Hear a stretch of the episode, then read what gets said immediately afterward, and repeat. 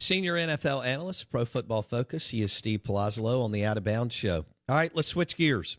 Um, Steve Palazzolo is a general manager, and he's got an awesome, awesome offensive coach, kind of like uh, McVay and Sean Payton and all these guys out there. Um, who is Steve picking today? If they're moving, at what? Russell Wilson or Aaron Rodgers? Oh, I would take I would take Rodgers. Okay. I would take Rodgers. I would try to make a two year run with Rodgers. I think Russ might have a little bit more in him, obviously year wise, but I think Rodgers could give you. Uh, he could definitely give you a championship opportunity a little bit better than Russ could at this point. Okay. Um. And no signs of slowing down. I don't think from from Rodgers. No. Because that that'll be interesting to see, right? Brady has kind of like changed our changed the calculus on how we think about 40 year old quarterbacks because he was still so good at 44. But that was the tipping point for so many previous quarterbacks, whether it was Brett Favre or Peyton Manning or, you know, in most quarterbacks didn't even get there. Joe Montana, right? They didn't even get close to 40. And Rodgers is creeping up there, and he doesn't look like he's slowing down. So does this become the norm where just, you know, 40, you know, you can play till you're 40 or 42 if you want? I mean, we just saw Brees, too. He, he broke down toward the end. So that'll be interesting to see with Rodgers because he doesn't look like he's slowing down, but this is about the time when most quarterbacks usually see some sort of progression. Uh, do you think Rodgers will leave? No, I get the feeling he's he's still happy there, you know, but he just likes to complain. Bit, pretty much, but he but he hasn't really complained a ton this offseason so far. I think the I think a lot of people have projected that he complained last year, and you know there was a lot more rumblings last year, but I think they they had a good year. I think he's happy there, and I think you see Brady leaving the Bucs, and I don't know. I think the NFC might be the place to be for Rodgers. They have to bring Davante Adams back, and they're going to lose some other players, but it still might be his best situation to win. And I think he's a lot happier there this year than he was last year at this time. What do y'all hear, Jordan Love? I mean, is he? uh I mean, can he play? He can't play. What What have you heard? Um, I think I don't think there's confidence there in Jordan Love just yet. Yeah. I also don't think the Packers need to force it. Right? They would still rather have two years of Aaron Rodgers and say, okay, we missed on a first round pick with Jordan Love. So they, uh, yeah, I, I don't. I don't see the Packers wanting to build around Jordan Love right now. He only had the one start. I don't want to completely overrate that, but know, there's a, there's still a lot of progression needed in Love's game, especially taking care of the football. All right. Do you expect Russell Wilson to move on? Uh, he's, I, I think we're going to be void of drama this year because Pete Carroll's getting older. I can't imagine he wants to move on. And I think they'll just kind of reconcile there too and give it one more go. Um, it would I, I, Seattle as an organization, I think, should see what they could get for Russ, just because they're in a rough spot as far as draft capital goes. But again, I pair it, I pair that with a 70 year old Pete Carroll or whatever he is, and wondering like, does he really want a new quarterback over there? Does he want to start over? Does he want to rebuild? And I just don't know if they're ready to do that just yet. So I would, I have a feeling Rodgers and Russ are both going back. Man, I need drama. I want it too, but I it just feels like there's less this year. Maybe I know we need Russ to go on Dan Patrick and you know pout, pout a little bit. Like yes. Steve Palazzolo, PFF.com on the Out of Bounds show and the Bucked Up Energy Drinks guest line. Okay, tell me what y'all, uh, you know, the transition now for the. Are you going to be in Las Vegas for the draft? Uh, no, we cover it from Cincinnati. We'll have live coverage and everything. So okay, very cool. We'll be going wall to wall. Um, do y'all do y'all have y'all already pivoted and and you're going like deep dive head first into the NFL draft? Yeah, we I mean we have a whole team that always does that anyway. But um, you know, for me, it's it's it's free agency. It's, it's all team building season, right? Because you your teams have to make that decision where am I going to fill my needs? Am I going to do it in free agency? Am I going to do it in the draft? And you're stacking up those boards both free agency and the draft kind of side by side with investments to take it into consideration. So that's where my head is at.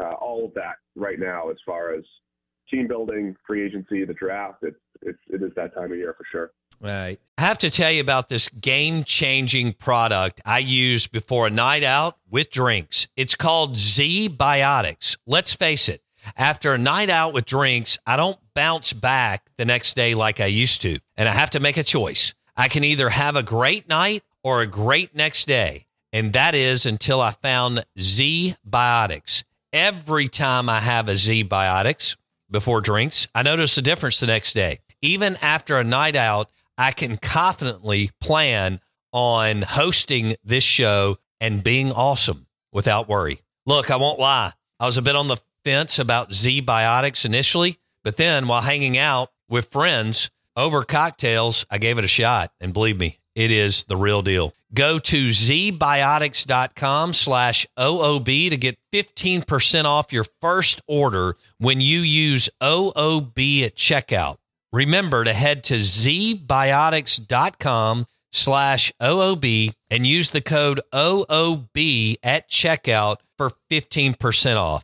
Thank you, ZBiotics, for sponsoring this episode and our good times.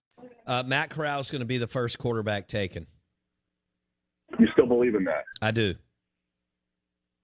I do. There's no, uh, not even a rumor yet that he'd be up there. I don't think. There's a lot of Malik Willis. There's a lot of Kenny Pickett.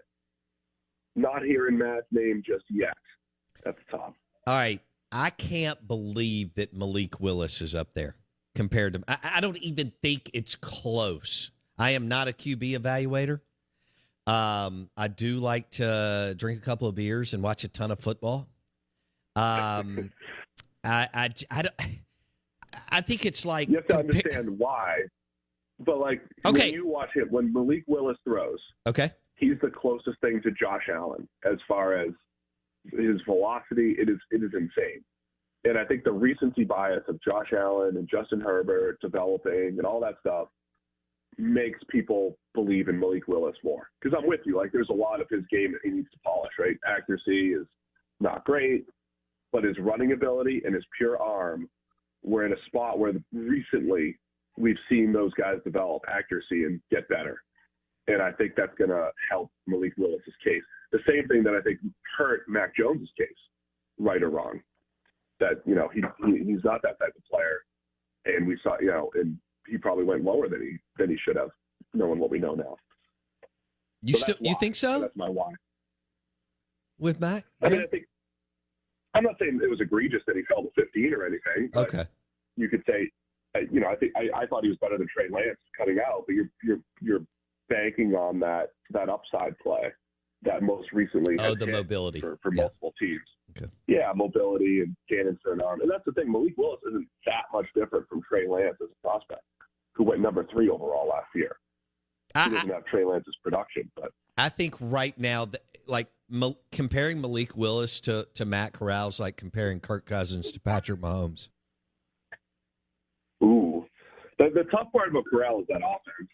Evaluating, uh, you know, an offense that creates creates some favorable throws and everything. So um, I like Corral. I think there's a lot to like there, but I also I don't think there's a distinct top QB in this draft just yet, and we'll see because there probably will be, and I, I don't know who that person's going to be. Okay, I, I know might be Matt might be Matt Corral.